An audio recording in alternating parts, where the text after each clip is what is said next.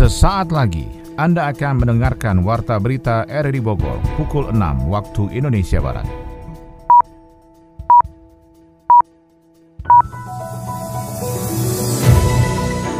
Selamat pagi, salam jumpa. Kami kembali hadir dalam Warta Berita Pagi ini, edisi Selasa 25 April 2023. Siaran ini juga dapat Anda dengarkan melalui audio streaming RRI Playgo pada perangkat Android dan iOS Anda, serta pula dapat Anda dengarkan kembali melalui podcast kami di Spotify, Anchor, Podtail, dan Google Podcast. Warta berita RRI Bogor ini juga turut disiarkan Radio Tegar Beriman, Kabupaten Bogor.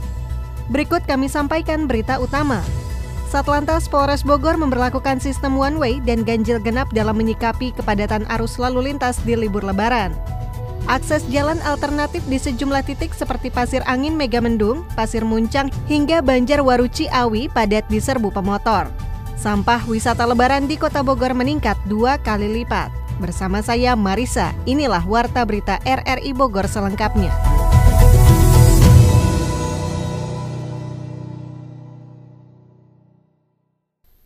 Satlantas Polres Bogor memperlakukan sistem one way dan ganjil genap dalam menyikapi kepadatan arus lalu lintas di libur lebaran. Adi Fajar Nugraha melaporkan. Arus lalu lintas menuju kawasan puncak Kabupaten Bogor mengalami kepadatan pada lebaran hari ketiga. Polisi pun memperlakukan sistem satu arah atau one way menuju kawasan puncak. Dijelaskan KBO Lantas Polres Bogor Ibtu Ardian Novianto bahwa rekayasa arus lalu lintas itu dilakukan karena adanya peningkatan volume kendaraan yang sudah terjadi sejak pagi hari, di mana antrian kendaraan yang akan menuju puncak mendekati di kilometer 45. Sementara one way ini diberlakukan secara situasional melihat kondisi di lapangan. Adapun kenaikan volume kendaraan pada lebaran ketiga di jalur puncak ini sekitar 25 hingga 30 persen. Ibtu Ardian mengungkap bahwa kendaraan yang melintas didominasi oleh wisatawan baik yang ingin berwisata, bersilaturahmi maupun melakukan ziarah kubur. Kami dari Satlantas Polres Bogor melaksanakan penerapan sistem ganjil genap sesuai dengan peraturan Menteri Perhubungan nomor 84 tahun 2021 semenjak dimulai pukul 06.00 dan itu pelaksanaan pelaksanaannya akan kami lihat secara situasional. Yaitu apabila memang arus bangkitan arus dari arah tol menuju ke jalur puncak itu cukup padat. Kemungkinan besar akan dilakukan rekayasa seperti one way ke atas. Nanti kami lihat dan kami pantau secara situasional Ibtu Ardian mengimbau kepada masyarakat yang hendak berkunjung ke kawasan puncak pada libur lebaran untuk memperhatikan waktu kunjungnya. Karena selain menerapkan sistem one way secara situasional, polisi juga tetap memperlakukan sistem ganjil genap sesuai dengan Permen Hub nomor 84 tahun 2021. Hal itu dimaksudkan untuk mengurai kemacetan di jalur wisata puncak demi kenyamanan wisatawan. Kami dari Satlantas Polres Bogor mengimbau agar apabila warga masyarakat akan melintas dan memasuki jalur wisata puncak karena kan karakteristik jalur wisata puncak adalah tanjakan dan berbelok-belok, kemudian sering terjadi adanya antrian, maka untuk itu kami himbau tetap uh, perhatikan dan persiapkan kondisi kendaraan yang akan digunakan uh, apabila akan melintas jalur puncak, kemudian tolong perhatikan waktu dan tanggal keberangkatan dikarenakan uh, pelaksanaan ganjil genap tolong disesuaikan dengan plat nomor kendaraan di tanggal uh, yang besok akan Anda laksanakan perjalanannya.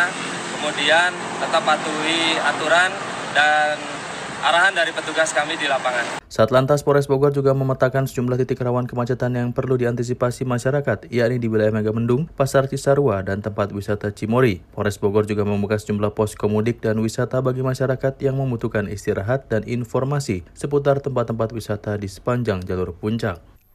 Akses jalan alternatif di sejumlah titik seperti Pasir Angin Megamendung, Pasir Muncang hingga Banjarwaru Ciawi padat diserbu pemotor. Yofri Haryadi melaporkan. Akses jalan alternatif di sejumlah titik seperti Pasir Angin, Megamendung, Pasir Muncang hingga Banjarwaru Ciawi padat diserbu pemotor. Bahkan pada Minggu 23 April hingga tengah malam akses jalan dari Pasir Muncang menuju Banjarwaru Ciawi dan Gadok terkunci lantaran membludaknya pengguna sepeda motor. Kapolsek Ciawi Kompol Agus Santosa mengatakan sudah menempatkan jajaran Babin Kamtipmas bersama warga di titik yang menjadi pusat kemacetan dan kepadatan. Namun banyak sepeda motor yang masuk dengan lebar jalan yang sempit menjadi sulit diatur dan semrawut. Tetapi walaupun bagaimana saya mengambil, sudah mengambil kebijaksanaan bahwa saya tempatkan Babin Kamtipmas di situ yang merupakan desa di situ untuk standby di situ ya untuk bisa membantu mengatur di situ sekalian juga kontrol kepada masyarakat sekitar di situ jangan sampai dia melakukan pungli. Pengen saling mendahului, saling mendahului. Kalau sebetulnya dia mau antri, mereka kalau mereka sadar dengan antrinya seperti itu ya nggak bakalan terjadi kemos hutan. Sementara itu pada Senin pukul 10.30 Satlantas Polres Bogor menerapkan rekayasa lalu lintas dengan penerapan jalur satu arah menuju puncak. Penerapan jalur satu arah di jalan utama Puncak Bogor juga berdampak dengan terurainya kemacetan di jalur-jalur alternatif yang ada mulai dari Ciawi dan Megamendung. PLT Bupati Bogor juga menginstruksikan kepada para camat di seluruh wilayah yang menjadi titik macet libur lebaran untuk berjaga, memantau wilayahnya agar mempercepat koordinasi penanganan seperti kemacetan dan bencana alam dengan pihak terkait. Dan juga kami sudah meminta kepada para camat untuk standby tidak ada yang libur ya tidak ada yang mudik lah untuk mengantisipasi bila mana terjadi hal-hal yang tidak diinginkan ya bencana baik bencana alam atau bencana lainnya supaya kita bisa mengantisipasi lebih cepat bila mana ada uh, ter, apa, rawan long, lawan longsor ya atau lawan bencana. Sudah kami instruksikan itu. Padatnya ruas jalan lingkungan di Ciawi dan Megamendung itu pun terjadi sudah tiga hari sejak jelang Idul Fitri pada Jumat malam 21 April. Tidak hanya itu saja, banyak sepeda motor dan mobil yang mogok di jalan alternatif sehingga menambah beban kemacetan di Jalan Pasir Angin dari arah Babakan Madang Bogor. Sampah wisata lebaran di Kota Bogor meningkat dua kali lipat. Sony Agung Saputra melaporkan. Petugas pembersih sampah dari Dinas Lingkungan Hidup DLH Kota Bogor berjibaku melakukan pembersihan sampah dari wisatawan dari berbagai titik pusat kegiatan masyarakat saat Lebaran 2023. Masyarakat di berbagai daerah memang berdatangan di Kota Bogor untuk melakukan liburan Lebaran 2023 dan membuang sampah sisa wisata di berbagai tempat. Kepala Dinas Lingkungan Hidup DLH Kota Bogor Deni Wismanto pihaknya menghitung kurang lebih ada kenaikan volume sampah seperti biasa untuk selanjutnya dibawa ke TPA Galuga Cibung Bulang. Contohnya saat malam lebaran ada kegiatan pembersihan di Dewi Sartika dan lainnya yang melonjak dalam malam lebaran terdapat 94 truk dengan masing-masing truk itu membawa 6 ton. Jika biasanya kegiatan pihaknya hanya kurang lebih 500 ton per hari pada kemarin Pihaknya karena dua kali kerja pagi dan sore, kegiatan rutin hingga malam mereka melakukan kegiatan sehingga terdapat peningkatan lebih dari 50%. Untuk kegiatan lebaran ini kami menghitung kurang lebih ada kenaikan dari uh, volume sampah seperti biasa karena memang pada malam lebaran kan kita ada kegiatan-kegiatan pembersihan seperti di Dewi Sartika dan lain-lain. Ini tentunya uh, bisa melonjak untuk malam malam apa malam lebaran aja bayangkan aja 94 truk kalau masing-masing truk itu 6 kubik aja kan udah lebih dari uh, apa uh, apa tambahannya udah hampir dua kali lipat dari kegiatan rutin biasa. Jadi kalau kegiatan biasa kan kita hanya kurang lebih 500 uh, eh, meter kubik per hari. Pada kemarin kita karena dua kali kerja, pagi-paginya kita lakukan kegiatan rutin dan malamnya kita lakukan kegiatan itu mungkin bisa ada peningkatan pada malam itu bisa lebih dari 50%. Pihaknya juga menghimbau agar masyarakat membuang sampah pada tempatnya agar bisa memudahkan saat pengangkutan karena jika berserak di jalan apalagi masuk ke tempat yang tidak peruntukan seperti sungai akan menjadi pencemaran lingkungan. Petugas sampah masih akan bersiaga hingga nanti selesai libur lebaran selama sepekan ke depan sehingga pengangkutan sampah untuk dibawa ke TPA Galuga masih berlangsung.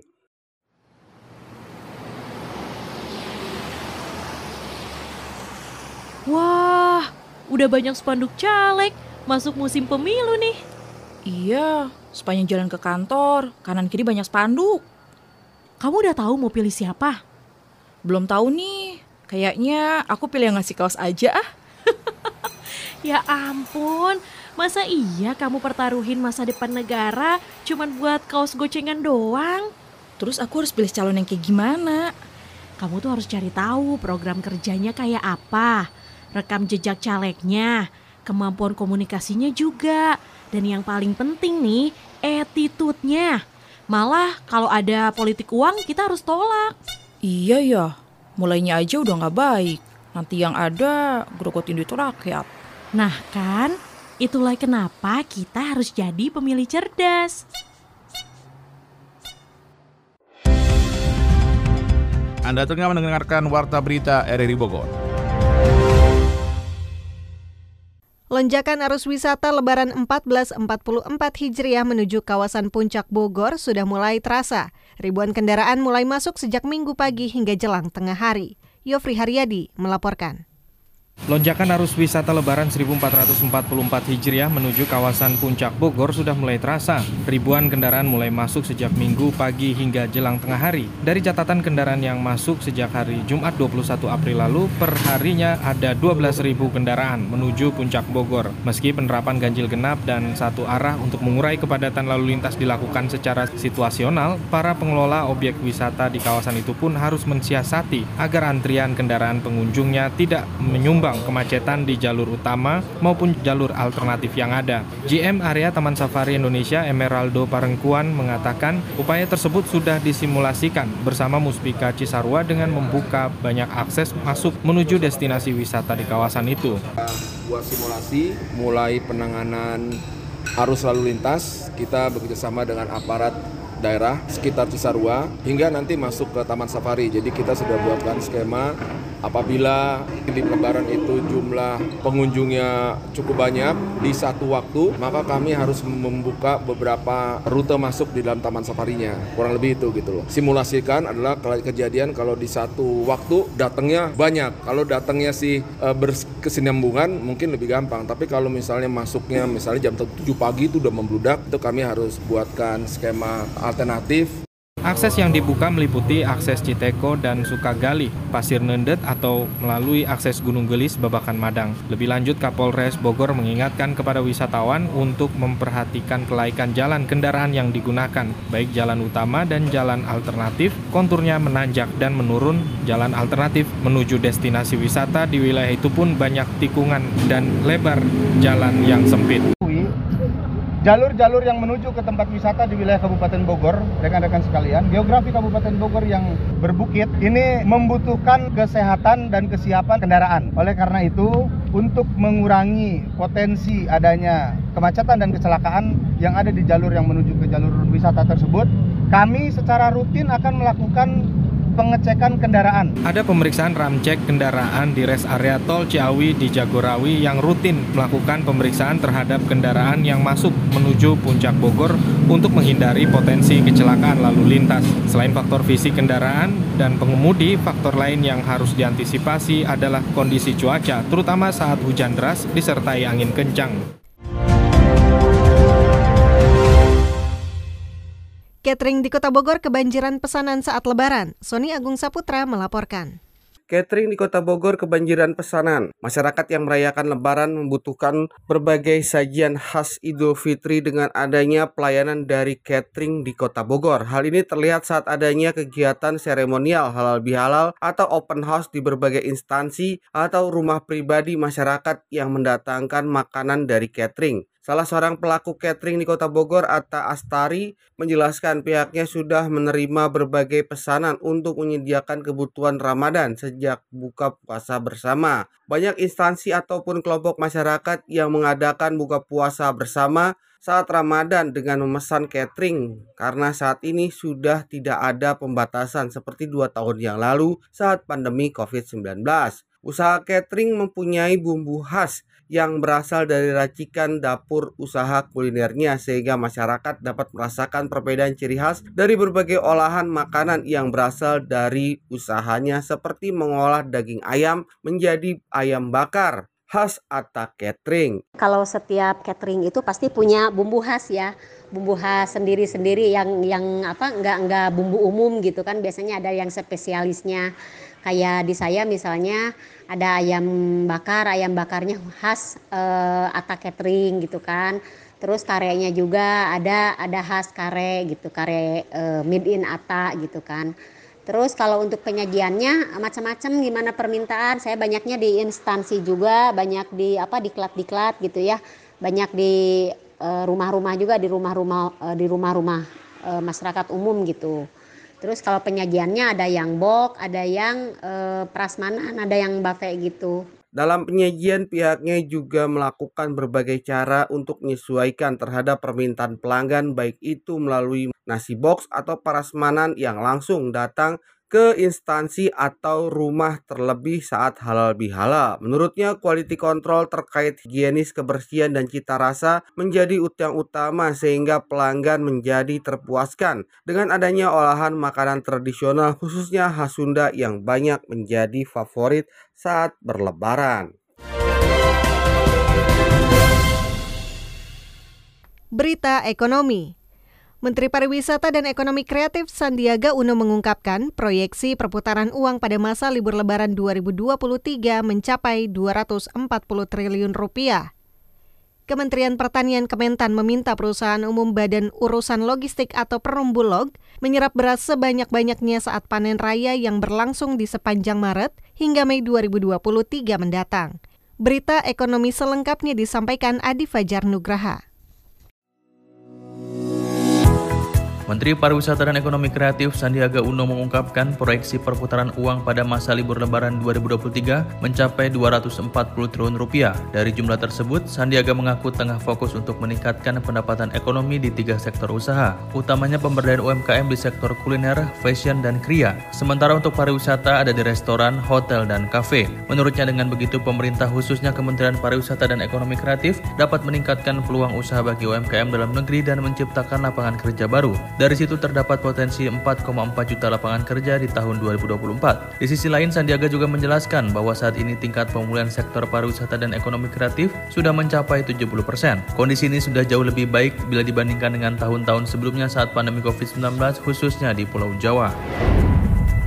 Kementerian Pertanian meminta perusahaan umum Badan Urusan Logistik atau Perumbulog menyerap beras banyak-banyaknya saat panen raya yang berlangsung sepanjang Maret hingga Mei 2023 mendatang. Langkah gesit ini dibutuhkan untuk mengisi cadangan beras pemerintah atau CBP dan menghindari impor. Kementan juga mewanti-wanti agar kejadian pada 2022 lalu tidak terulang kembali, di mana Bulog hanya menyerap sekitar 48 ribuan ton beras petani saat panen raya berbanding 200 ribu ton pada 2021. Koordinator Padi Irigasi dan Rawa, Direktorat Serealia Ditjen Tanaman Pangan Kementan, Rahmat mengatakan berdasarkan kerangka sampel area atau KSA, amatan Februari 2023 bahwa produksi beras bisa mencapai 15 juta ton selama Januari hingga Mei 2023. Rahmat mengungkapkan surplus di musim panen raya ini atau tiga bulan ini mampu mengatasi defisit produksi beras di bulan-bulan berikutnya.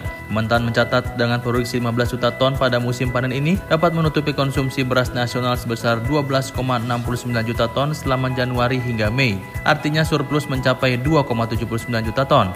Terkait ancaman El Nino yang memicu kekeringan dan minimnya curah hujan saat panen pada April hingga Juli 2023, Rahmat berujar pihaknya telah menggencarkan percepatan tanaman padi di sejumlah daerah. Menurut Rahmat, Kementan pun terus berupaya berkolaborasi di lapangan petani serta penggilingan untuk menjual gabah atau berasnya kepada perublok. Mengingat saat ini harga gabah relatif cukup tinggi, rata-rata di atas Rp5.500 per kilogramnya. Sebelumnya realisasi penyerapan atau pengadaan beras dalam negeri Bulog dari Januari hingga pertengahan April ini tercatat sekitar 191 ribu ton.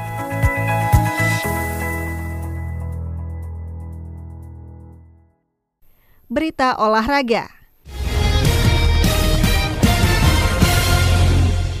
Para atlet Kabupaten Bogor yang berhasil meraih prestasi pada ajang Pekan Olahraga Provinsi Porprov 14 dan Pekan Paralimpik Daerah Peparda 6 Jawa Barat tahun 2022 diharapkan mempertahankan prestasi, bahkan dapat meraih juara umum pada Porprov di tahun 2026 mendatang. SEA Games 2023 akan diselenggarakan di ibu kota Kamboja yaitu Phnom Penh mulai tanggal 5 hingga 17 Mei 2023 dan akan mempertandingkan 37 cabang olahraga. Berita olahraga selengkapnya disampaikan Ermelinda.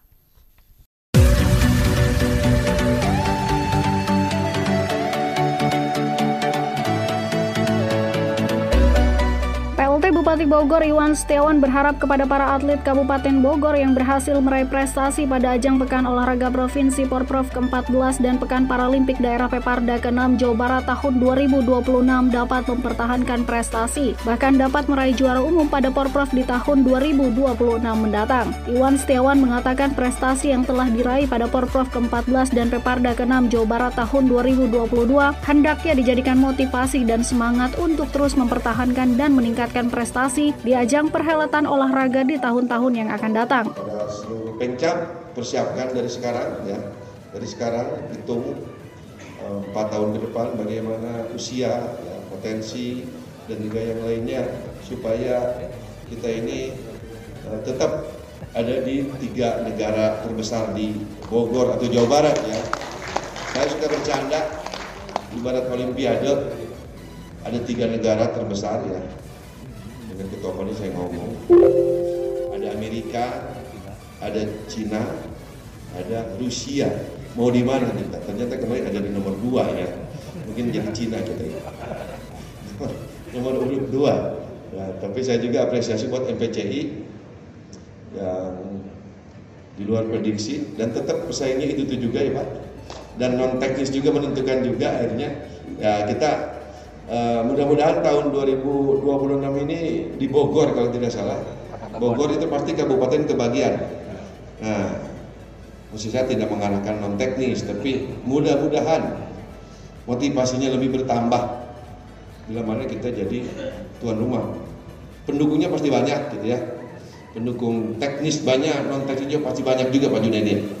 PLT Bupati Iwan Setiawan juga menyampaikan rasa bangganya khususnya kepada NPCI Kabupaten Bogor yang kembali bisa menjadi juara umum dan juga memperoleh banyak medali sehingga ke depannya diharapkan mampu menelurkan atlet berprestasi sebagai generasi penerus NPCI Kabupaten Bogor. Di tempat yang sama Ketua Umum NPCI Kabupaten Bogor Emisba juga menjelaskan pencapaian yang telah didapatkan oleh seluruh atlet binaannya adalah sebuah kerjasama yang baik baik dari pengurus, pelatih dan juga atlet. Ia mengatakan tidak ingin berpuas diri karena masih banyak ajang yang akan ditempuh di tahun 2023 ini. Salah satunya, lima atlet pelajar disabilitas binaan dari NPCI Kabupaten Bogor masuk dalam skuad Tanah Pasundan menuju Pekan Paralimpik Pelajar Nasional PEPA Pernas Palembang, Sumatera Selatan di tahun 2023. Saat ini kelima atlet pelajar NPCI Kabupaten Bogor tersebut sudah berada di kota Bandung untuk mengikuti pemusatan latihan daerah Pelatda di Pusat Pendidikan Latihan Pelajar PPLP Disabilitas Jabar. Ya harapannya yang pertama mereka bisa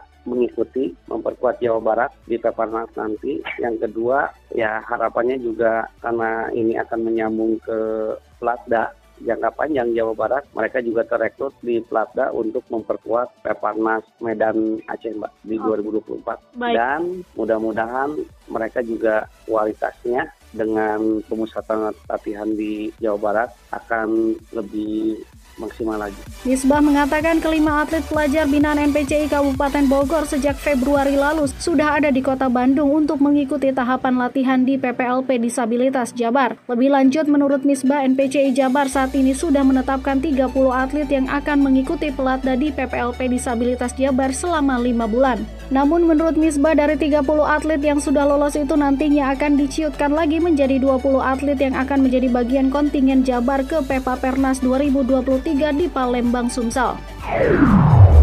SEA Games atau Southeast Asian Games merupakan pesta olahraga terbesar regional Asia Tenggara yang diadakan setiap dua tahun sekali. Di tahun 2023, masyarakat ASEAN kembali mengadakan SEA Games dengan tuan rumah Kamboja. Tahun ini Kamboja pertama kali menjadi tuan rumah SEA Games setelah gagal menjadi tuan rumah di tahun 1963 lalu. SEA Games 2023 akan diselenggarakan di ibu kota Kamboja yaitu Phnom Penh. SEA Games 2023 akan diselenggarakan mulai tanggal 5 hingga 17 Mei 2023 dan menjadi ajang SEA Games ke-32.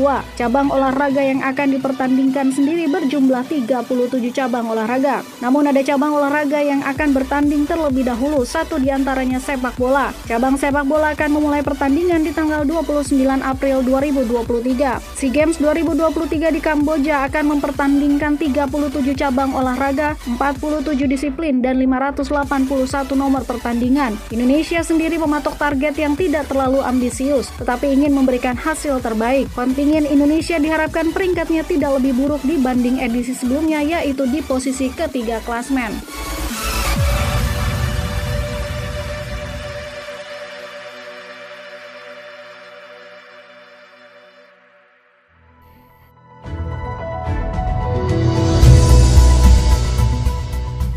Saudara informasi olahraga tadi sekaligus menutup perjumpaan kita melalui Warta Berita RRI Bogor edisi pagi ini. Sebelum kami akhiri, sekali lagi kami sampaikan berita utama. Satlantas Polres Bogor memperlakukan sistem one way dan ganjil genap dalam menyikapi kepadatan arus lalu lintas di libur lebaran. Akses jalan alternatif di sejumlah titik seperti Pasir Angin Megamendung, Pasir Muncang hingga Banjarwaru Ciawi padat diserbu pemotor. Sampah wisata lebaran di Kota Bogor meningkat dua kali lipat. Siaran ini dapat Anda dengarkan kembali melalui podcast kami di Spotify, Anchor, Potel, dan Google Podcast. Saya Marisa dan juga teknik montase Mahdinur mengucapkan terima kasih atas kebersamaan Anda. Selamat pagi, selamat beraktivitas.